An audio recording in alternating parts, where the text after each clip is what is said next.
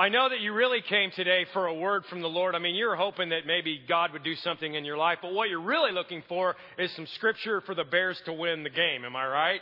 So, so listen, you're, you're going to be in awe of the things that my team has come up with today. Now, you, you understand that sometimes you have to, you have to look at different translations of the Bible to be able to to prove your point, okay? That's what you have to do. You have to kind of like work really hard at it. So if you're in the King James Version, remember it's the King James Version of Psalm 37, it says this I have seen the wicked great in power and spreading himself like a green bay tree.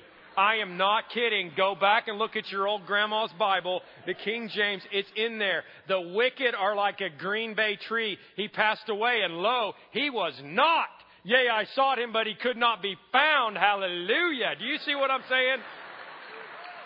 Psalm 37. Wait, wait, wait. I'm not done. Uh, Psalm 22. Dogs surround me. A pack of villains encircles me. But you, Lord, you are my strength. Come quickly to help me and not to be one more, uh, not to be outdone. 2 Kings 2:23. From there, Elisha went up to Bethel, and he's, he's walking along the road. Some boys came out of the town. They were probably from Wisconsin, and they jeered at him.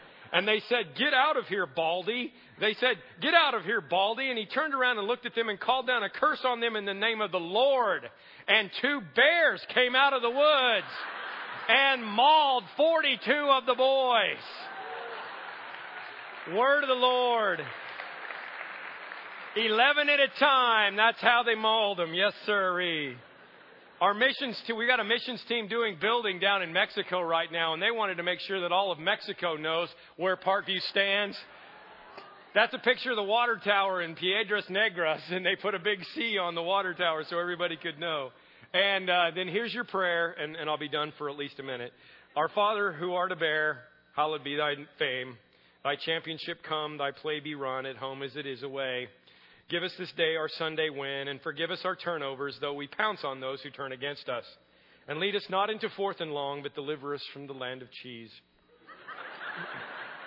in the name of Ditka, Butkus, and the Holy Payton, as it was in 1985, so it shall be in 2011.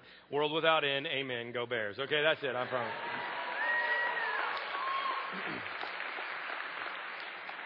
Um, listen, uh, th- there's no illustration with him. He's just going to sit here the whole time and look at you. Okay, that's all I'm saying. Um, we're going to do baptisms after this service is over. Uh, we're actually at the end of the service. So I want to encourage you at any point during the service, you're like, you know what, I think I want to do this, then just go back and talk to them and they'll get you signed up. Especially when we hit communion, go ahead and go back there. Whether you brought clothes or not, we've got stuff for you. At every one of our service, we've had dozens of people that have come up uh, just spont, you know, with complete spontaneity and come up and said, you know what, I want to do this. I want to get baptized. And um, maybe you need to do it too. I talked last week. We're talking about temptation. And I talked last week about how important it is to uh, die to sin and this whole symbolism of baptism being dying to sin and death no, uh, sin no longer having power over us because it's dead. That's, that's from Romans chapter 6. I talked about Josh Hamilton's baptism and how important it was in his journey. As he finally decided to trust God in everything in his life, he united himself in, in baptism. And I wanted to just show you, I got a picture from his church. I asked his home church for a picture. That's Big Josh getting baptized. He's a weenie, still had to hold his nose, but it, that's him getting baptized right there. That, I wanted you guys to see that because I want to encourage you. Uh, you know what? The, the, the reason baptism came up last week is because the baptism is what happened right before these temptations that we're going to study today. It was the baptism first. And in, during the baptism, God looked down from heaven and said, Hey, I'm proud of you. And I, I want you to know that, that, that, God wants to do that same thing for you today. He wants to open up the heavens in your life and, and, and come down and say, you know what, I'm proud of you, and you now have my power even more so living inside of you. The Spirit is living even more so because you've made this public declaration. So I want to encourage you to do it. Last week we started this series, Offer You Can Refuse. It's, uh, it's based on a, on a series by Andy Stanley in, in Atlanta. And what Andy said is that what we discover about temptation is that it affects us in three different ways. It impacts our future, it impacts our family, and it, it it affects our faith. Our future, our family, and our faith. Because there's always more at stake with temptation than we think. If you think about your past, you think about the family that you grew up in, you get this, right? You, you understand how temptation affects your future. When you look back, you can see how it affects your future. You can see how it affects your family. Josh Hamilton's temptation to go out uh, to get drunk, to do cocaine, to go to a strip club, all in one night. That one night affected his future family that he hadn't even met yet. It affected his future in baseball. He got kicked out of baseball. I mean, his story is miraculous because he was able to come back from those things, but there's always more at stake than we think. In fact, I would guess that if I were to ask you, we were to have a cup of coffee and I were to ask you, what's your greatest regret in life?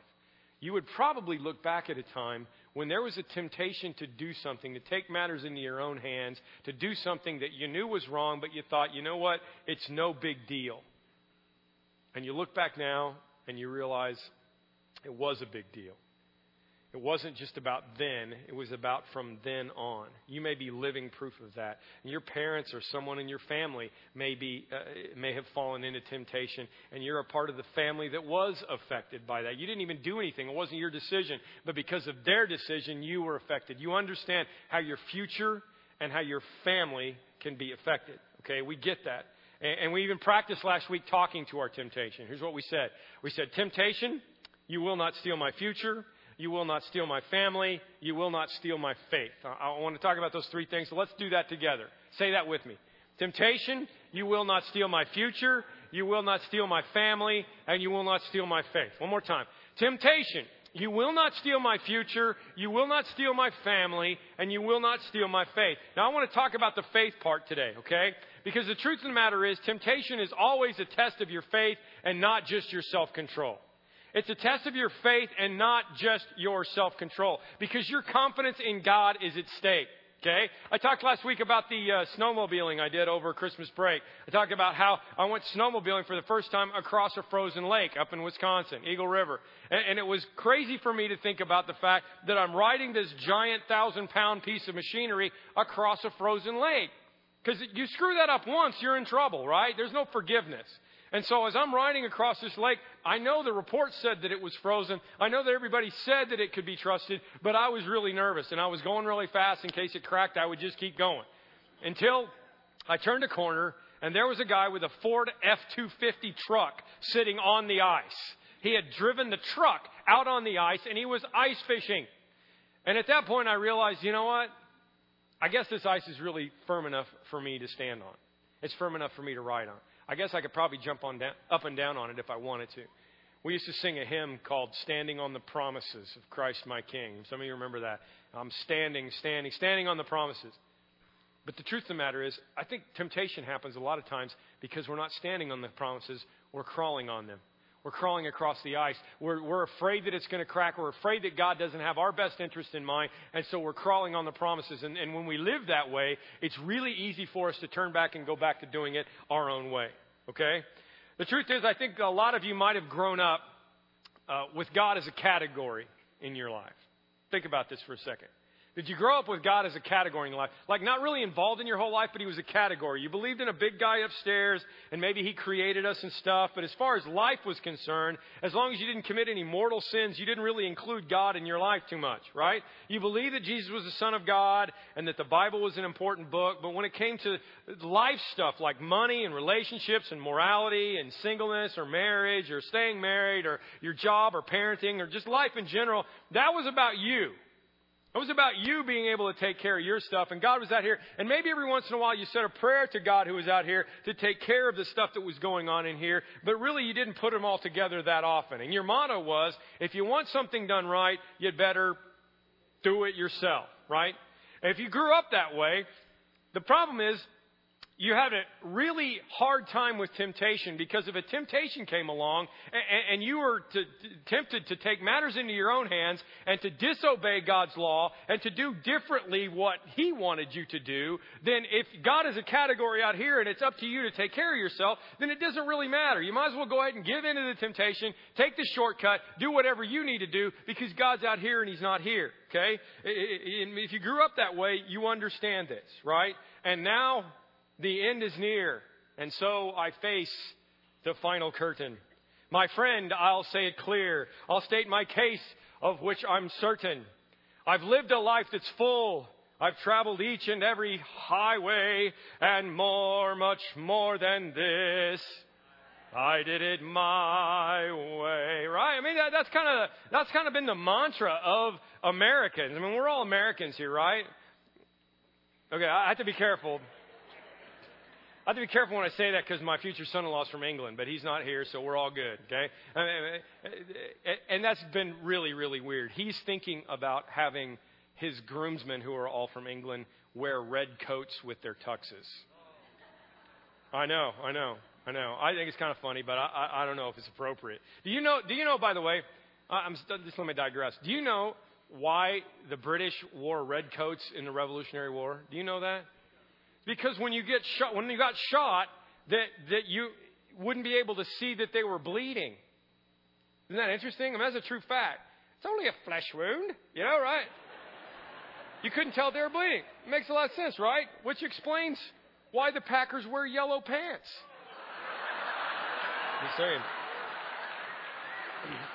Yeah.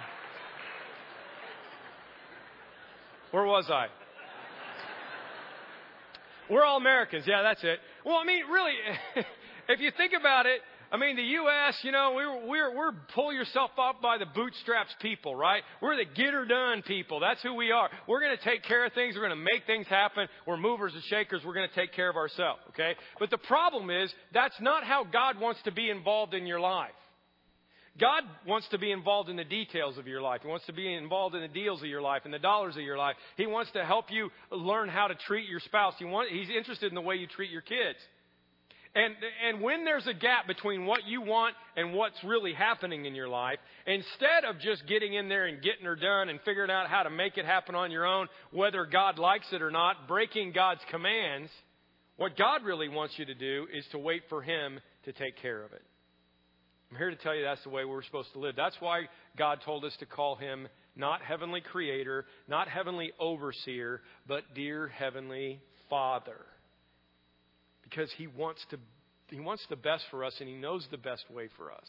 And we as his children, when we as his children are tempted to go against his laws and go against his commands and go against the way that he told us to live, we're just getting ourselves in trouble.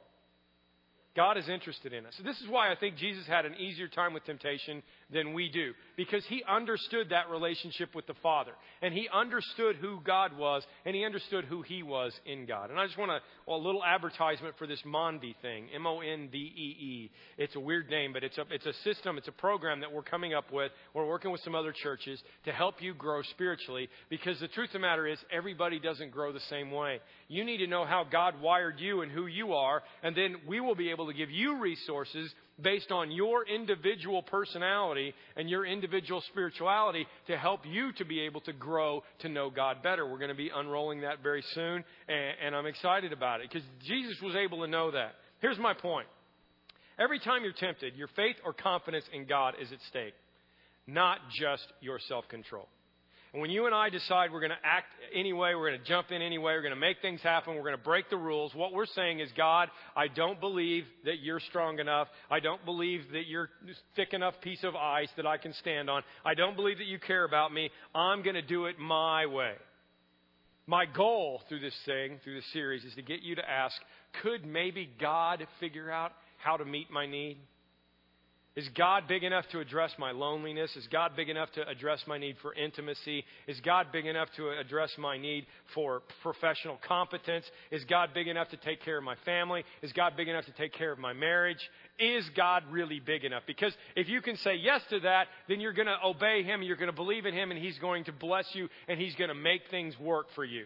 If you don't trust Him, then you're not going to obey Him, and you're not going to believe Him. Am I right? Let me, let me give you an example. Maybe you're single, sitting home on Friday night without a date, and you're thinking, you know what, this really isn't working for me. I got to find somebody somewhere. I'm getting old. My biological clock is ticking, blah, blah, blah. So maybe I ought to sleaze it up just a little bit and head out to those other places tonight and see what I can find. You know what I'm talking about. I'm thinking Tina Fey and Baby Mama, but that's my own problem. Whatever, okay? You're, you're thinking maybe I need to take matters into my own hands. Maybe you're married and the marriage isn't going so great right now and you kind of feel like that other person doesn't really love you, doesn't really understand you. And in your mind, you're thinking, you know what? I know God's out there and I know He says He cares about me, but surely there's somebody else out there who can love me and, and give me the things that I need like I need them and accept me for who I am. Maybe you're a student college is around the corner and you're thinking, you know what, if I don't get these grades, I'm not going to get the scholarships and I'm not going to get into the school that I want to go to. So I'm tempted to cheat like everybody else does because I need to make sure that I get this done. I need to take care of it. You see what I'm saying? What's at issue in, in any one of those scenarios is not the issue. It's way bigger than that. The issue is not just, am I going to do these things? The issue is, do I believe that God is big enough to solve this for me? Ah, come on, PT. Everybody closes deals this way in our industry. Everybody fudges the numbers. Nobody stays together with the same spouse their whole life. Come on, PT. Do you know what world I live in? Listen to me. I do know what world you live in. And this temptation that you're facing right now is not about you and it's not about now. I'm the guy that has to deal with it after you screw your life up. I know these things, okay? It's not about you and it's not about now. It's about your faith. It's about is God big enough to drop into your world and take care of you? Because if you don't trust in God, you're not going to obey Him. And if you don't obey Him, you're eventually going to stop believing in Him. Do you realize that? Some of you are proof of that. Some of you used to believe in God, you used to trust in God, but along the way you stopped trusting in God and you stopped obeying God, and, and eventually you stopped believing in God. And maybe you're trying to find your way back right now. Guess what? It all gets tied in together. So the temptations of Jesus, um, there are three temptations that you're not going to have. I just want to tell you that right up front, okay? You are not going to be tempted to jump off a building and see if angels catch you, okay? It's probably not going to happen eh, unless you've been smoking something, and then that's a different temptation, okay? You are, you are not probably going to be tempted to, to be given the kingdoms of the world. Okay, unless you're on The Apprentice, that's not going to be your temptation either. You're not going to be tempted to go home and make a rock sandwich to watch the Bears game, okay? But these temptations demonstrate for us in a beautiful way how Jesus dealt with the decision to let God run his life or to do it his own way. These were legitimate needs. In some cases, these are things promised by God, but Jesus has the temptation to take them into his own hands and do it his own way. And here's the story verse 1 of Matthew 4. Then Jesus was led by the Spirit into the desert to be tempted by the devil. And after fasting 40 days and 40 nights, he was hungry. The tempter came to him and said, If you are the Son of God, tell these stones to become bread. Very simple. Okay? I talked about the devil last week a little bit, how people don't believe that there really is an adversary, and that makes his battle easier. I mean, imagine you're fighting a war and you don't believe there's anybody on the other side shooting at you. Like, oh, how'd I get that hole? Uh, that's the kind of way a lot of people are. Now, the problem is, some Christians take the devil thing so far, they make it so crazy, they, they've made it so crazy that the writers of Family Guy are making fun of us, and it's funny, so watch. This is Channel 5 News Texas with Duke Dillon. Howdy, Texas. I'm Duke Dillon. At the top of the news tonight, authorities have called off their pursuit of a fugitive Rhode Island baby who was thought to be possessed by the devil. Ah, thank God. This turn of events came after Vatican scientists announced today that the devil is not the greatest threat to salvation due to last week's discovery of the super devil. Religion reporter Dallas Houston has the story. Thanks, Duke. Well, let me try and give you a clear picture of what we're dealing with here. Here's a photo of the devil, and here's the super devil. Now, as you can see, there are some significant differences. The super devil is at least six inches taller. Uh, he has a flying motorcycle and a jar of marmalade that we believe forces you to commit adultery. Thanks a lot, Dallas. Looks like we all got something new to be afraid of. Come on, that's funny. I, I don't care. That's hilarious, okay? I, I think that's hilarious. What they're making fun of are some some Christians believe that the devil does everything. You know, they get a flat tire and they're like, "Oh, the deflating demon has possessed my car in the name of Jesus. Come out, flat tire demon." And everything is about the devil. They can make fun of them. That's okay. That's funny. I think it's hilarious. Okay, but listen, the devil is not riding a chopper and he doesn't have a jar of adultery marmalade. Okay, but not believing in him is probably more dangerous than believing that he does. Like I quoted last week, it's like walking through an Al Qaeda training camp with an I Love the USA shirt on, okay? It's just crazy. The devil is real. The Bible tells us the devil is real. He is like a prowling, roaring lion seeking whom he may devour. And if you're a dumb cow just standing there, you're dead. Now, this first temptation is pretty fascinating to me because it doesn't even seem like a temptation, does it? He always starts with a little thing. I think the Josh Hamilton story is ironic in that Josh's big first temptation was to go do everything in one night. Usually that's not the way Satan works. Usually it's one little simple little thing. Let me just get you to do this, and then the next time I'll get you to do that. So he comes in at Jesus, and he doesn't go for the big guns right away. He comes in with the very obvious human need that Jesus has. 40 days you haven't eaten, and you're hungry, right? Why don't you turn this rock into bread? Now, let me just point out this is not going to hurt anyone. Uh, there's nothing wrong with having lunch, right? Wrong. Because having lunch with the devil would have been more than just a weird scene in a Mel Gibson movie, okay? Like I said last week, there is more to the temptation than we see in the moment. Jesus knows what's going on there. He obviously can fill his own need. Jesus manufactures bread later on in his ministry. Be pretty easy for him. And there's obviously nothing wrong with eating, okay? The question is, does God want me to?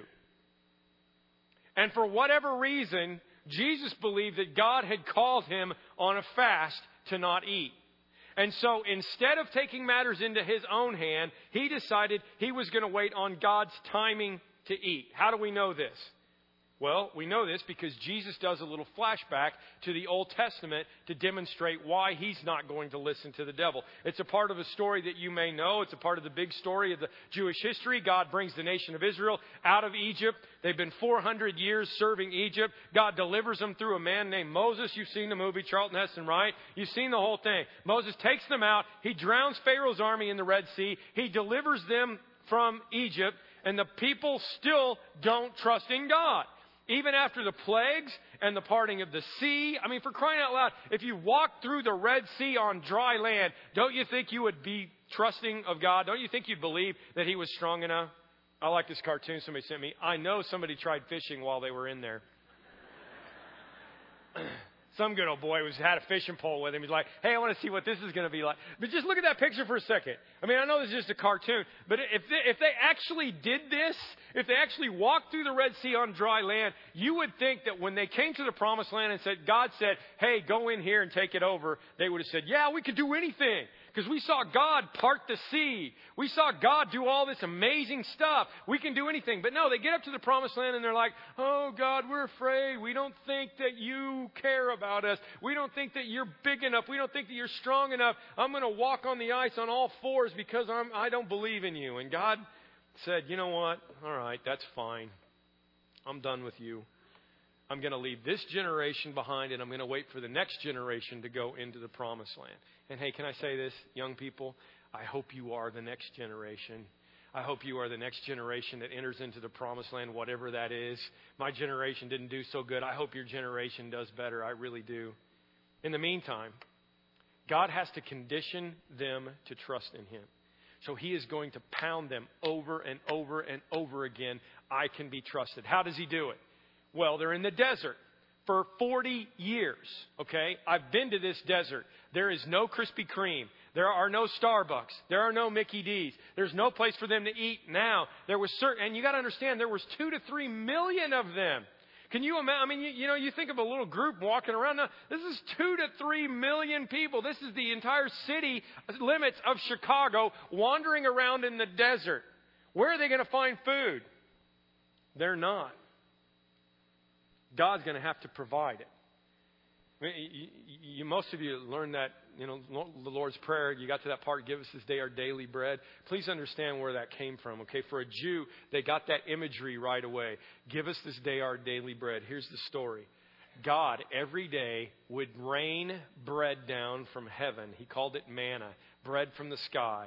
And they would wake up in the morning and they would crawl out of their tent and there would be these little pieces of cake or bread or whatever it was all scattered around the ground and they would they would gather it up and they would have their sustenance for the day. It literally came down from heaven. And the fascinating thing about it is it did not matter what they did to try to preserve it to the next day. The next day, yesterday's bread was spoiled. It would have worms in it. God made it happen. They could vacuum seal it. They could freezer bag it. It didn't matter what they did. The next day it was no good. Why? Because he wanted them to get a hold of the concept that they needed their daily bread to come from God. So every day they would wake up, the husband and wife have a little argument, you know, whose day is it to go get the bread? No, it's your day. No, it's not. Well, actually, it's not that. Actually, I know the women got the bread, okay, because the guys brewed the coffee. Because they're called, wait for it, Hebrews. Yes, they're Hebrews. Okay. Every day, God literally gave them their daily bread. And this went on for years. Okay? And I would imagine that probably the second day when they woke up, after they had bread the first day, they, I guarantee you they put some back. And the next day they looked at yesterday's bread and it was full of maggots and moldy and nasty. And they're like, oh no, what are we going to do? And they looked outside and there was bread again. And they probably did that for like a couple of weeks. And I think eventually, after 5,000 days of God bringing heaven, bread down from heaven, they probably went, you know what? I'm going to relax. I'm going to sleep well tonight because I know without a shadow of a doubt that 5,000 days in a row, God has provided my daily bread. So today, he's, tomorrow, He's going to provide my daily bread. And because of this, they started to learn that God is not up there somewhere, but that God was concerned about their daily needs. Okay? After 40 years of this, the faithless ones have died off, and the next generation has come and they've grown up. I mean, these kids have grown up every day, waking up, looking outside, and seeing bread on the ground. As a matter of fact, it's going to be weird for these kids later on in life to not wake up and see bread because that's all they've ever known. They're so conditioned to understand this. And and Moses, as they're getting ready to go in the promised land, gathers them together. And that's this passage of scripture Jesus is referring to. And he says, Look, before we go into the promised land, I want to review a couple of things with you, okay?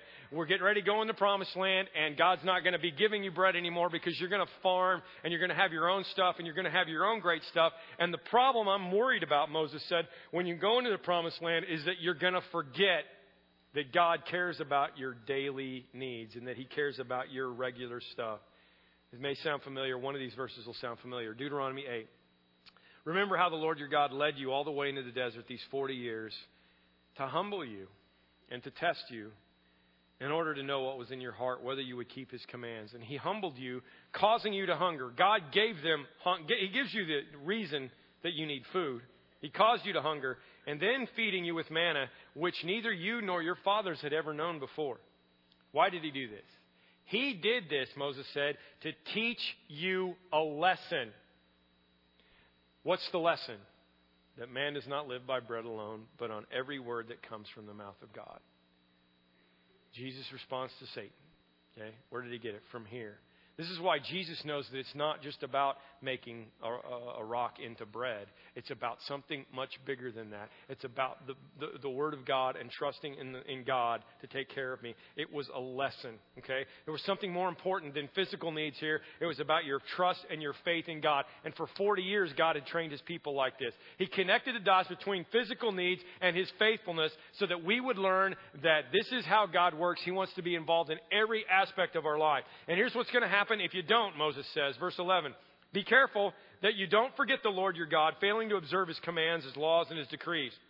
Otherwise, when you eat your own food and you're satisfied and you build fine houses and settle down, and when your herds and flocks grow large and your silver and gold increase and all that you have is multiplied, otherwise, then what might happen is your heart will become proud and you will forget the Lord your God who brought you out of Egypt and out of the land of slavery.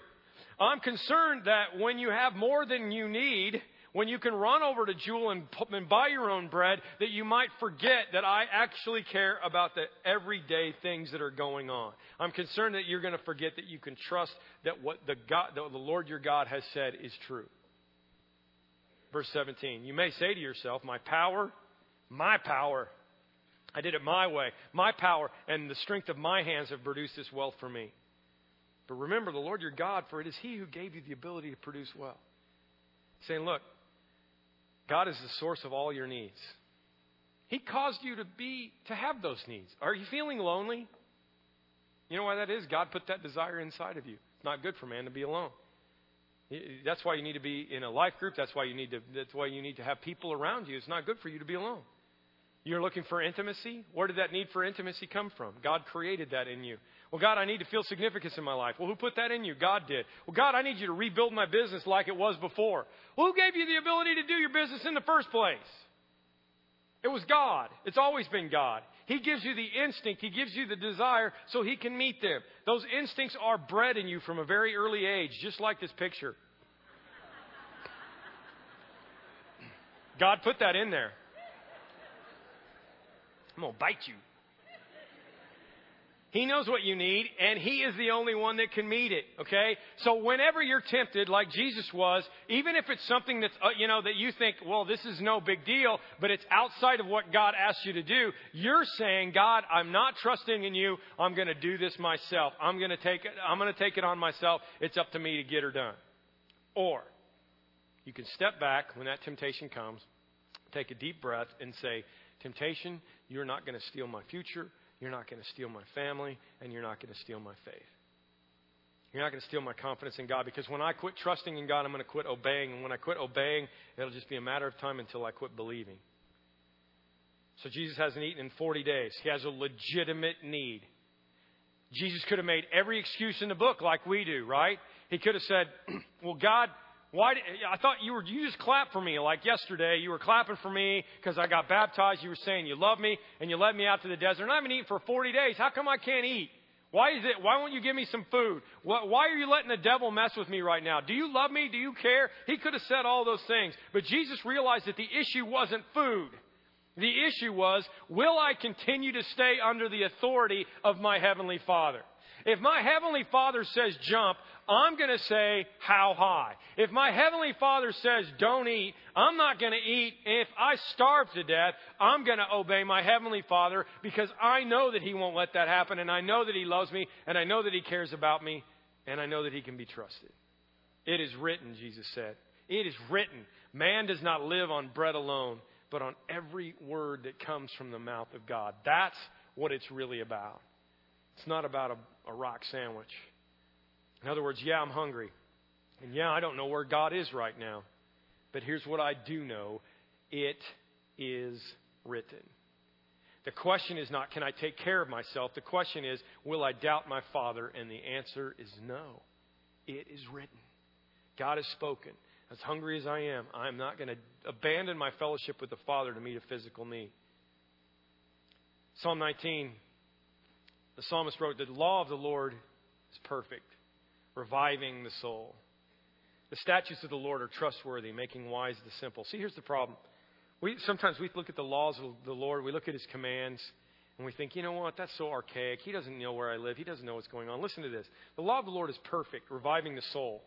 It's not holding you down, it's helping your life be better. The statutes of the Lord, are trustworthy, making wise the simple. The precepts of the Lord are right, giving joy to the heart. The commands of the Lord are radiant, giving light to the eyes. The fear of the Lord is pure, enduring forever. The ordinances of the Lord are sure and altogether righteous. They are more precious than gold, much more than pure gold. They're sweeter than honey, even honey from the comb. By them, your word, Lord, is your servant warned, and in keeping them there is great reward.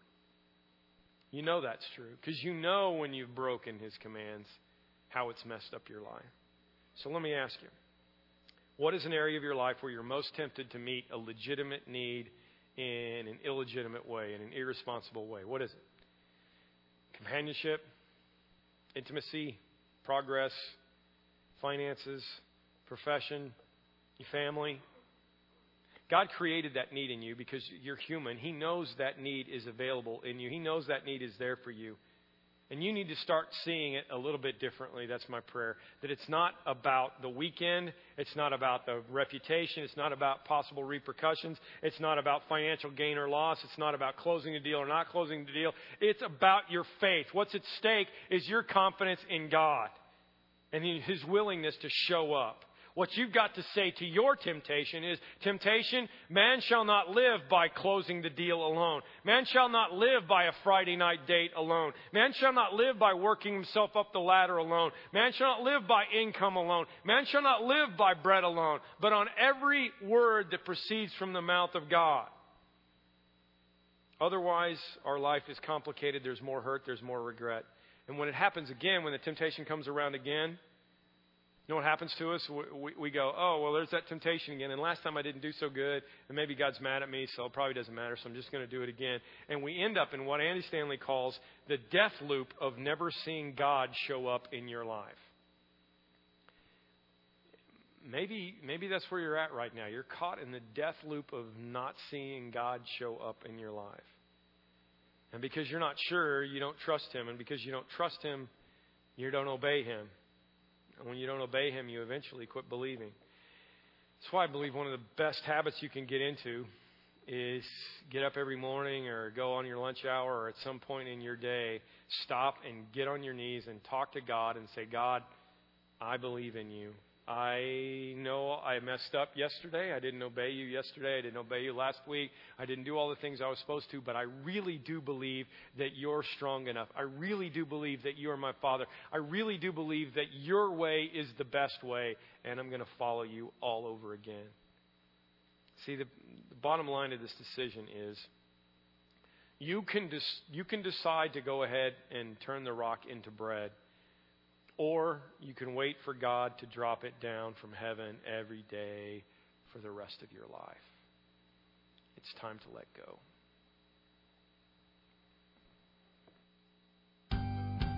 Remember when you were five? Life was so simple and slow that even the dirt and wind had a smell to it. The cool air would float across the freshly cut grass to fill your nose with something so familiar that it had the power to help you forget. There was no homework. It seemed like the sun would stay out until 11. We would run to the playground and play for hours. You'd make your way around the park, getting your fill of every last piece of equipment. Gotta squeeze everything you can out of this beautiful summer day. The swing? You save the swing for last. The swing is where you can take flight. Launch yourself without a care, willing to forget all the laws of physics just to feel free. Floating through the air, fearless,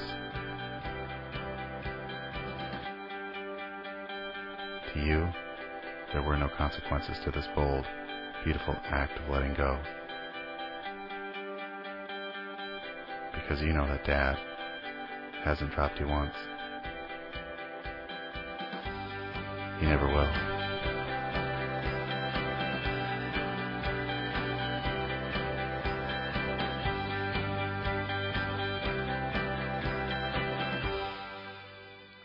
If you trust Him, then you will obey him and and you'll believe in him. And if you stop trusting in him, then you're not going to obey him and you're going to stop believing in him. That's just the truth.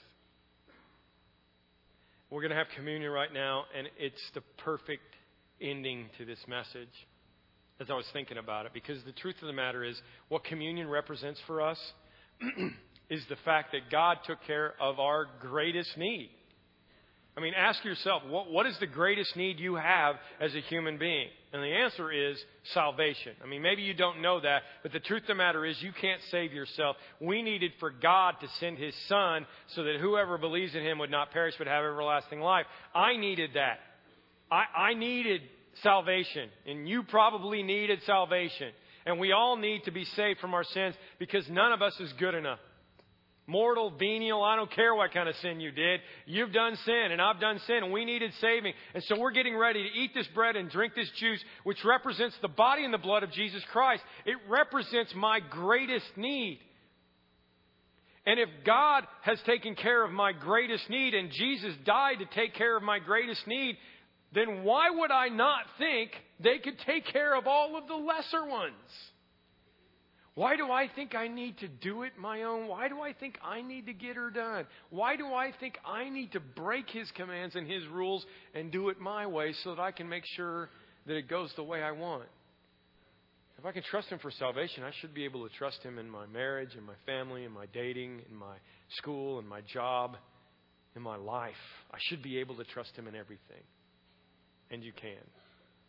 So we're going to have communion right now. Maybe. Uh, Maybe you don't have Jesus as your Savior. This would be a perfect opportunity for you during communion to say, Jesus, I, I, I didn't know all this stuff. I didn't know you were there. I didn't know you cared me uh, for me. I didn't know you loved me.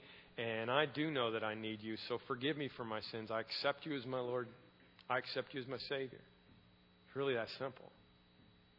Maybe you've been gone for a long time and, and you're coming back and you're like, okay, yeah, I, I stopped trusting and I stopped obeying and I even stopped believing a little bit, but I'm back maybe for all of us, would you spend a moment and think about this?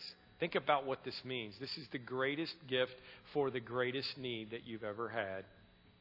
And that means He's going to take care of everything else. Maybe you need to get baptized. Uh, I would encourage you just as soon as I pray, just go back and get lined up, start talking to people because we're going to do baptisms after this is over. And, uh, and I want to invite you to come and join us because that is the first thing that people did in the Bible. When they came to know Jesus, when they accepted Jesus, they immediately went and they got baptized. 3,000 the very first day of the church. You need to do that. Right now, we're going to commune. We're going to give you the opportunity to participate in at least one of the sacraments, maybe a couple. Let's pray together. God, I thank you for sending your son to die for me, and I know that I would not have done that, and I know that that proves to me that you're a heavenly father like I could never be.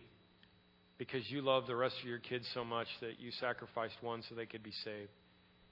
And how precious it is that I'm able to be called a child of God because you adopted me into your family and the price you paid was dear.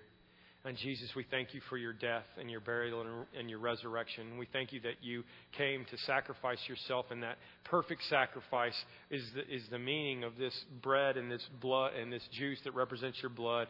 It's the perfect sacrifice that you died for us as the perfect Lamb of God so that I didn't have to. And so we accept this now. There are people in this room that are accepting it maybe for the first time. They're saying, Jesus, forgive me. I need you to be my Lord and Savior. I accept you as my Lord and Savior. People in this room, they're going to get baptized. They, they need to come and they need to demonstrate outwardly what's gone on in their heart. And that the power of sin is dead in their life. Help us to understand that no temptation has seized us except what is common to man, and that you are faithful. You will not let us be tempted beyond what we can bear. That you will provide a way out under it. That this is a partnership between you and us but if we'll really grab a hold of this faith issue and realize that it really is more than making bread, it really is more than fudging a number, it really is more than, than a little indiscretion. It is about our faith and confidence in you. Help us to understand that. Be with us as we commune in Jesus' name.